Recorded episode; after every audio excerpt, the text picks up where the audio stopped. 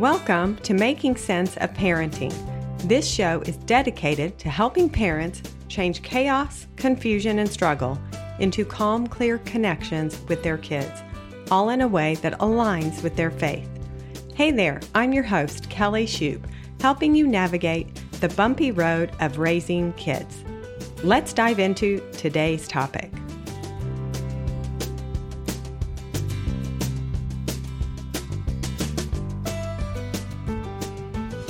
Hi there. How are you? I'm so glad you're here. I'm Kelly Shoup, parent coach, pediatric occupational therapist, mom of three kids. And today we have a very good subject to talk about. Could you be contributing to the bad behavior of your child by creating confusion? Could you be sending a message to your child that leaves them more confused or miss they're misunderstanding you or they're just not getting the message that you're trying to send them? Well, that is going to be what we dive into today on the live show. And what I'm going to talk to you about is three ways that I see parents often create confusion with their kids that can be a cause or contributing cause to bad behavior. The um, the reactions that kids give their parents, I think, can be caused from some confusion. So I'm going to give us three ways that that happens. And then I'm also going to give three ways that parents can combat that confusion or minimize or lessen the confusion with their kids in the message that they're giving their children in their everyday family life. Okay, if you're new here, if you're just finding me, so happy you are here. Um, I am a pediatric occupational therapist. This is what makes me different in regard to how I help parents and kids and families. So I have a college degree, professionally licensed, trained in specifics of the human body. So an occupational therapist is somebody who helps any human with whatever job, occupation they are doing at that moment. Not job as in income earning job, but a job is um, a task or activity that has value and purpose in that person's life. So the job of a child is to play, to sleep, to be a daughter or a son, to be a sibling, to be a friend, to go to school, to go to church, to play at the playground. Those are all jobs that a young child has to do. And so occupational therapists also, you know, treat adults, treat geriatric. So I am in the kid world. My love is the ages of 3 to 8. But because I have 3 kids of my own that are now 18, 16 and 13, I also am helping parents and kids and families from my caseload right now. I have a two and a half year old all the way up to 20.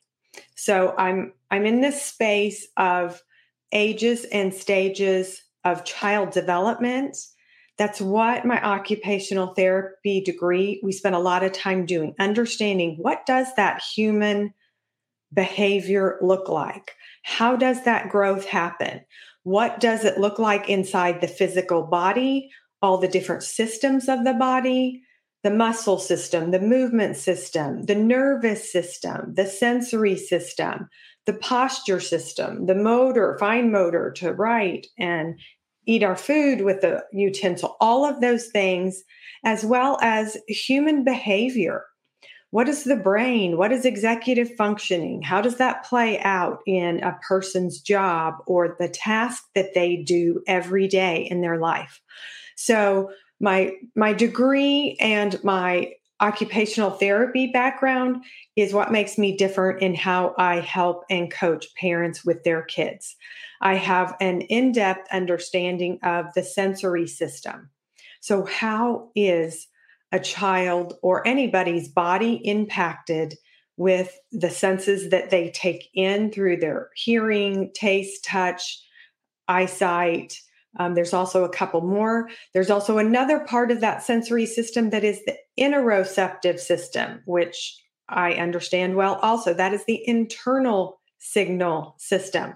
So we all have alarms going off inside of our body that tell us we're hungry, we're thirsty, we need to go to the bathroom, we feel like we're going to be sick. There are also the internal signals and alarms for safety. Do I feel safe here? And that has to do with how God designed us in regard to being both the same and unique. So, the way I am made up and what feels safe to me, the natural rhythm of how I function with my muscles and my body and my sensory system, nobody else in the whole wide world has a makeup exactly like mine. And so that means it looks different than somebody else. So, how I approach things is different than somebody else. So, I'm able to take all these different systems, my understanding of human behavior, human development, God's design for all of it, and then help parents figure out what do I do with this kid's bad behavior? What do I do with a child who's giving me tantrums and meltdowns and oh my goodness, I'm going to lose my mind if my child does that one thing one more time. I've been there. I can so relate. I, I've been there with my own three kids. I've been helping kids and families and parents for over 20 years with that very thing. Like, I'm going to lose my mind. If this happens one more time, I get you. And so um, that's what we're going to talk about today. That is my role. That's what I do. Um, but today we're going to talk about in regard to confusion because oftentimes young kids are so confused by the message that their parents are sending. And these are loving, well intentioned, like parents who are absolutely so intentional about wanting to do the very best by their kids. I mean, they would sacrifice anything, do anything, research to find anything if it means having a child that is growing and developing the best that they can. All these parents are like, yep, sign me up. I'm in. And so I know that these parents, you all have the best intentions in regard to your kids. And so today I'm just going to make you aware of some ways that we, again, it's unknowing. We don't know that we're doing this and it's causing more confusion and your kids to get mixed messages. And when they get these mixed messages, they're behaving in ways that are not desirable to us as parents. So I think we can minimize that. Okay. So I first want to say that again, this is God's design for humans. So we're in a family. Each person in the family is unique. They have their own unique makeup, their own unique learning style. Um, in my world, I call it n- neurodiversity. And so it's the neurons in our brain that form pathways how we learn information, how we retain it, how we process it. All of this is unique to each of us. It's pretty mind blowing how awesome God is in making each of us so different.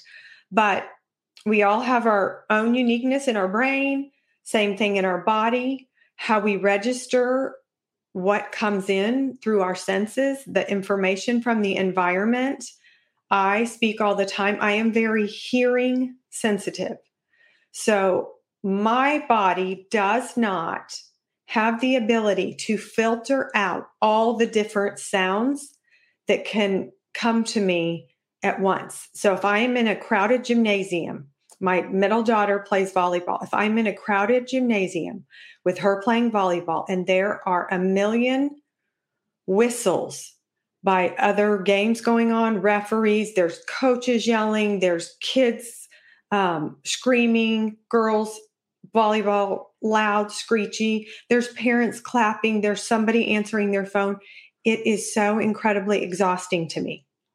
And so that is something unique to me, like how my body just operates. But God made us each differently. And once we recognize that and that we are with a family of unique people, so in my my family, I've got three different kids. Each of them is different.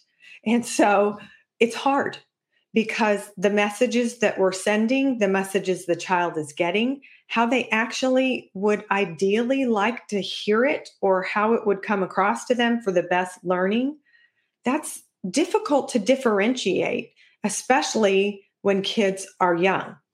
But again, perfection isn't the goal, it's just better understanding and also awareness that we are Im- imperfect. And again, this was God's design to make us imperfect. So we would need Him. So we would need to ask for His grace every single day in every interaction we have with each other in our family and everywhere we are in the world. So once we understand that, it's not we're not going to be perfect. We're not going to get the messaging exactly perfect. So the goal is just progress. The goal is awareness.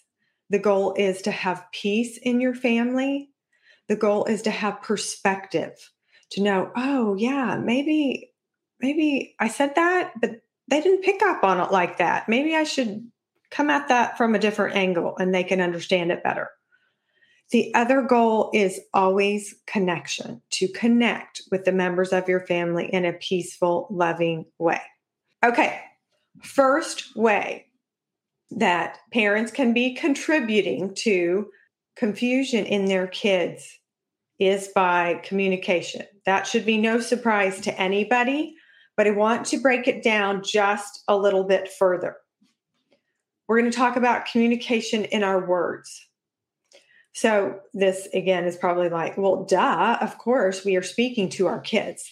So, you know, I'll work with a family and I will hear the mom say, I mean it. If I tell you that one more time, this is going to happen. Except I just heard her say it. This is the fourth time. So kids are like, okay, she's told me once and she's told me a second time. I mean it. If I say it again, I'm doing this. But she never does it. And so the kid's thinking, hmm. So kids are often so incredibly like perplexed, and you'll see them, they'll kind of cock their head and hmm, tilt their head, and they're like, what? Huh? Wait. And, you know, at these young ages, remember, they don't have a fully functioning brain. So they're just all this stuff's coming at them new. They're like, wait a minute, what? Huh? Um, and I ask kids so much in my sessions with them like, well, what do you think about that? Or what if your mom does that? Or what if your dad did that? And they give me such great information. Oh, yeah, my dad, yeah, he might say he's not mad, but you can just tell, like he's red. So even though we are giving our kids a message, sometime again, they're confused and they really understand what could be the real way that we feel about things. But communication with our words is so incredibly important. And it's important with kids who are young to have it be simple, have it be clear what you're saying to them, and not a lot of words and reasoning and explanation. Because again, they don't have the mental capacity for you to give them the 10 minute version of why you want them to do whatever. Just, would you please put on your shoes? We're going to go get in the car. That might be the extent of what they need to know. Okay. So, words. Words in regard to please, Thank you. Um, I'm so proud of you. This is so important to be clear and finish the statement. So I help parents understand. A lot of parents do an amazing job of saying, I'm so proud of you. I'm so proud of you. Thank you. Good job. And we stop right there. Good job. And so I will ask kids in my, you know, sessions with them, I'll say, "Great job. What do you think what do you think I'm telling you great job for?" And they will give me all kinds of reasons. Well, because I'm not fidgety in my chair. You're telling me great job because I heard you say that we're going to use our scissors in a minute or all the things, but it really isn't the one thing that I'm telling them they did a good job on. So I just want to encourage you, parents, that when you say good job for something you observe your child doing, tell them exactly what it is because then they will know oh, I did a good job taking the trash out. I did a good job putting my clothes in the hamper.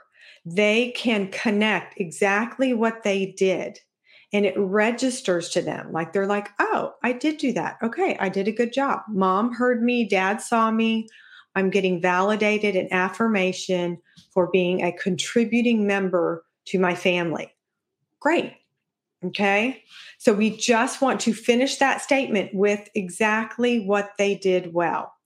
I'm so proud of you because you didn't slug your sister. And I know you wanted to because she totally destroyed your Lego project. I'm so proud of you for for having control over your emotions and your body that you didn't slug her. Again, it's I'm so proud of you because finish that statement with very specific actions that you have observed. It fills up your child's bank of being seen, being heard, being validated, like knowing that you know them. It is powerful in the way that you connect with your child. It means a lot. So please, please do this specifically. Thank you so much for helping me carry in the groceries. Thank you so much for helping me get the dog inside and get the mud off his paws. Oh my goodness, I couldn't catch him, but you did. Thank you for helping me. That was huge. Do you see how, for a young child, just acknowledging specific things that they do is so incredibly powerful to them? And so, when we do specific words that they can see, there's there's no confusion there. Like mom gets me. She sees what I do. She confirms she's proud of me for this. That is a good place to be. And when kids feel seen and heard and validated and affirmed, they don't give parents a lot of bad behavior. They're in a good, safe, healthy space where they feel seen and heard. Okay.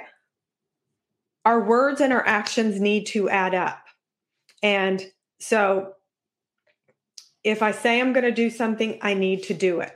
One more thing that I want to say about words, and I'm going to give you an example of again, when you're intentionally parenting your kids and that words matter, I, you will often hear me say, I am about connection and not instant compliance and obedience. So my youngest one was in preschool, and I think it was the first week of school. So I tell my kids, you know, we don't hit, we don't push, we don't kick, we don't um, physically, you know, do anything to our siblings. So that has been the message between all three of my kids. So I also do not want kids to say, I'm sorry with no um, no real remorse for the the behavior.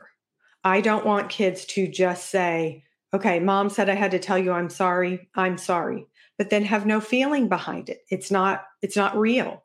I want my kids to um, not apologize right away if they need to think about it, what they did wrong, And then when that registers, like, okay, I did screw up, then come back around and say, listen, I'm sorry with a real, authentic apology.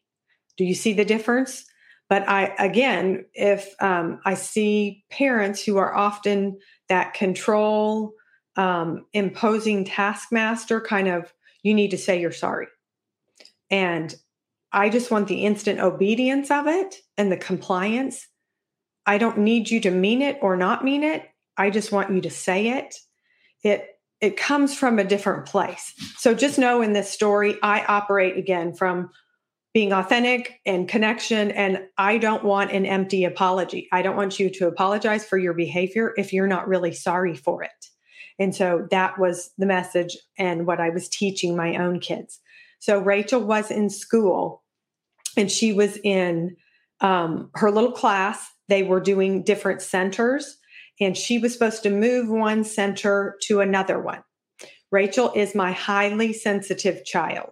So she takes in all the information from all of her senses, and it can be exhausting to her. In this instant, the teacher wanted her to move from one table to another. She wasn't. She was still working on whatever at the first table.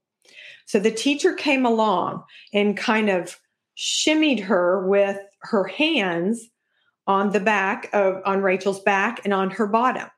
Now Rachel did not like that as the third kid. She was like, "You don't push me. That's not okay."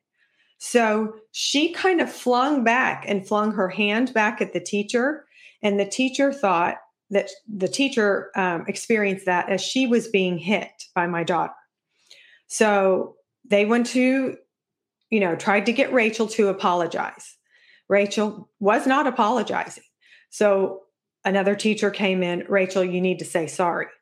And Rachel was, you know, I think she was three. So she wasn't able to articulate, hey, I think she hit me first. But anyway, so long story short, Rachel's now in the principal's office because she won't say sorry. And they're calling me saying, listen, your daughter needs to say she's sorry. And so they didn't know what to do with her. She was crying, she was unconsolable.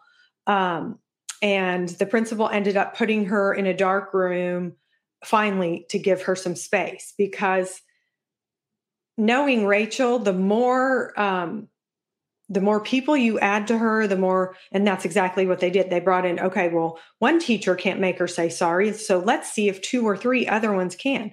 So here's Rachel, three years old, lots of teachers all speaking at her. You need to say sorry. You need to say sorry. You need to do this. You need to do that. She was completely overloaded. Um, new school, new class, new environment, all this stuff. And what they should have done was give her a minute to collect herself and then she probably would have thought about, oh, okay, maybe I did something wrong here. So finally, they put her in a dark room. The principal was like, okay, we're going to give her five minutes in this dark office to see if she will calm down. She did. That should have been the first thing that they did, but they did not. They did exactly the opposite of what she needed.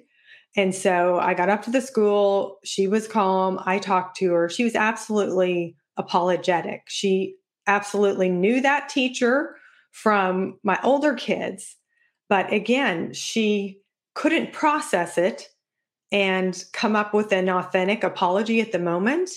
And I had taught her, like, we're not going to apologize with no meaning behind it.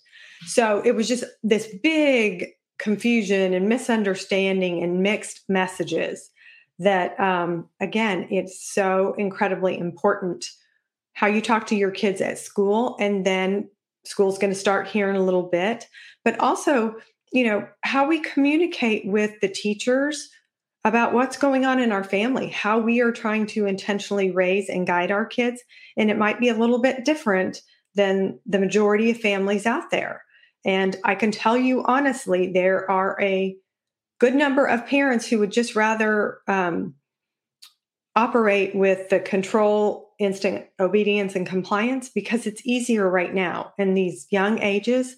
But again, this is the long game we're playing for 20 years here. And so that doesn't serve them to ask for that control and instant obedience and compliance in those later teenage years. So words are so, so important. Okay. Next one actions. Your words and your actions have to line up as parents. And that is so incredibly hard. And that hits on our second thing, which is boundaries. You have to have your boundaries, you have to hold them. And this is where those words and those actions come come into play. Like if I say I'm going to do this, I have to hold that boundary and I have to do it.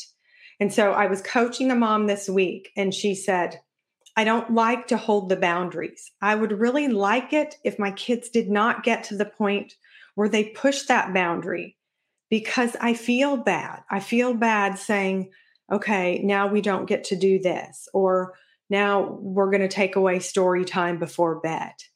And I had to explain to her that actually I understand that that she feels bad about that, but I needed her to understand actually your child feels safer. Your child doesn't like that they aren't getting what they want. They aren't liking that they can't continue with this undesired behavior that they're giving you and not holding the boundary. But they're actually registering inside their body they are safe. If a parent has the ability to hold those boundaries, that child is safe to know I can't just do whatever anything goes.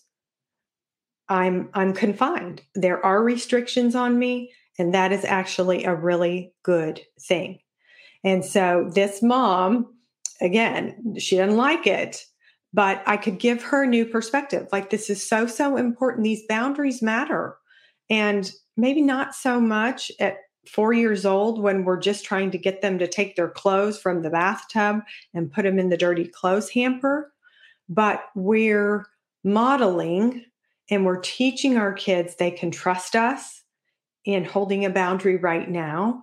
And so when your child is 16 years old and you say, you know what, you can't drive the car past 11 o'clock. They're going to know, oh, okay, I know mom's words and her actions line up. I can trust her to do what she says she's going to do. And actually, she's looking out for my safety. This safety is important. And I know that it's mom's job to keep me safe. And so I'm going to listen and follow her boundaries, her rules for me. Okay.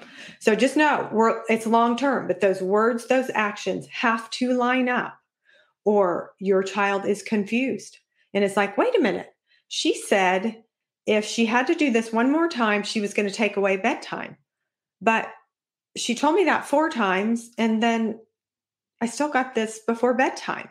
So again, it is incredibly difficult for a child to know how to act and what behavior to get rid of that is this bad behavior if they're so confused in what the parent is doing.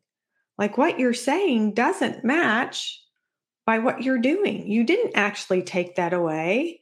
Or um, I will have some parents who feel bad if they give a negative consequence like okay we we don't get to stay at the park 30 more minutes because you ran out of bounds. You st- started to head to the street or something. But a parent might feel so bad about that that they actually will say but we'll go get ice cream instead to make up for it. Okay that is so confusing to a child. They're like what what? Like i'm in trouble because i ran towards the street and now we can't stay very long but mom feels bad about that. So now I get ice cream. The child's going, What? So what happens is that child's undesired, that bad behavior, the meltdown, the tantrum, the outburst, the running towards the street, all of that continues because the message that the child gets, they have no clue what to do with it. They're like, I don't, that's not clear. That seems so incredibly confusing. Okay? The other the other way that communication can be super confusing is nonverbal body language. So a parent can say, "Nope, I'm not angry," but a child is picking up from the tension, the energy, the red face of the mom or dad oh, yeah, that parent is angry. They're saying they're not, but the child's going, I kind of think they are. So I coach parents all the time. This is the time in these young years to give your kids the vocabulary and the understanding of different emotions. Uh, most kids know mad, sad, glad, and scared. And there are so many more. Disappointed. I'm hurt. I'm, you know, um, why can't I think of any more? I'm I'm nervous, excited. I have some butterflies in my stomach, but it's in a good thing. I'm excited to go to school tomorrow. Or, oh my goodness, I have nerves in my stomach, like I'm scared because I actually destroyed something in class and I need to tell my teacher and I don't want to tell her because she specifically told me not to touch it. So there's all these different emotions. And if we will communicate with our kids and ask them, what does that look like? Or what do you think? How do you think I'm feeling about that? All these other emotions besides just mad, sad, glad, and scared. It gives them an ability, again, to know themselves well and to get clear, more clear communication that doesn't leave such confusion. Okay, the last third thing that um, we're going to talk about in regard to confusion and how kids can get it. And so um, it is by husband and wife not being on the same page. So kids in a family just getting a constant mixed message. Mom says, do this, dad says, do that. Mom says, act like this, dad says, that's okay, not to. So that is incredibly difficult for your children to figure out. Which way do I do it? Mom said to do it this way, but dad said that. So, mom and dad being on the same page in regard to the schedules, the discipline, the goals for each child, kind of for the next six months or a year, is huge. Having clear goals, clear communication, simple ways to talk to kids, intentional um, you know, intentional focus on how we're going to look at the things we want to work on with this kids between mom and dad. So, so key. Okay. So, these are some ways your kids are being confused. Simple ways for you to make a big difference. Here's what I want to say in regard to the husband and wife not being on the same page. Okay, you know you can find me in my monthly membership on my website, www.kellykshoup.com. So for $49 a month, there is a weekly group coaching call where you can come on and ask me something that's going on specifically with your family, your kids, whatever. It's great.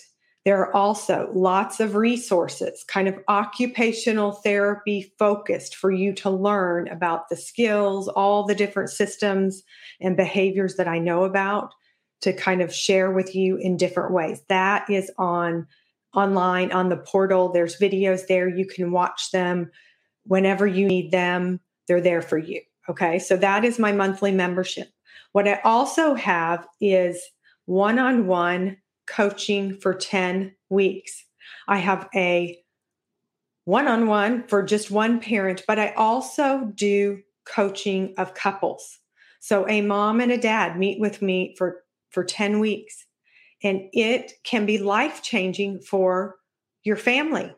If mom and dad don't agree on what discipline is being used, that's hard on kids again, there's not good behavior coming out of that. There's probably more bad because kids are confused.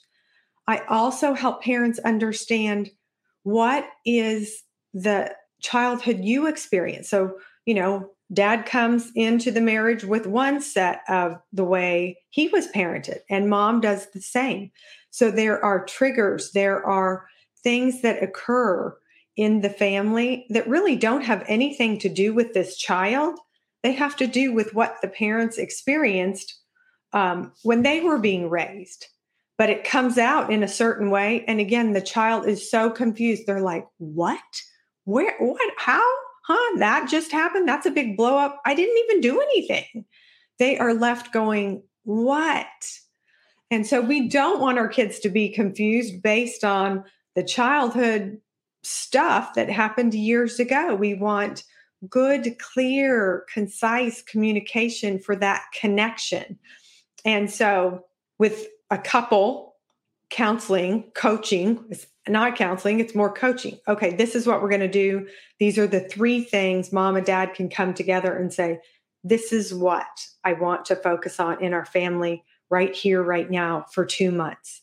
And what parents find with working with me is they feel immediate relief and they feel like they get efficient, effective strategies that are based on not just somebody's opinion of parenting it's based on actual you know physical body understanding human development the ages the stages what is happening.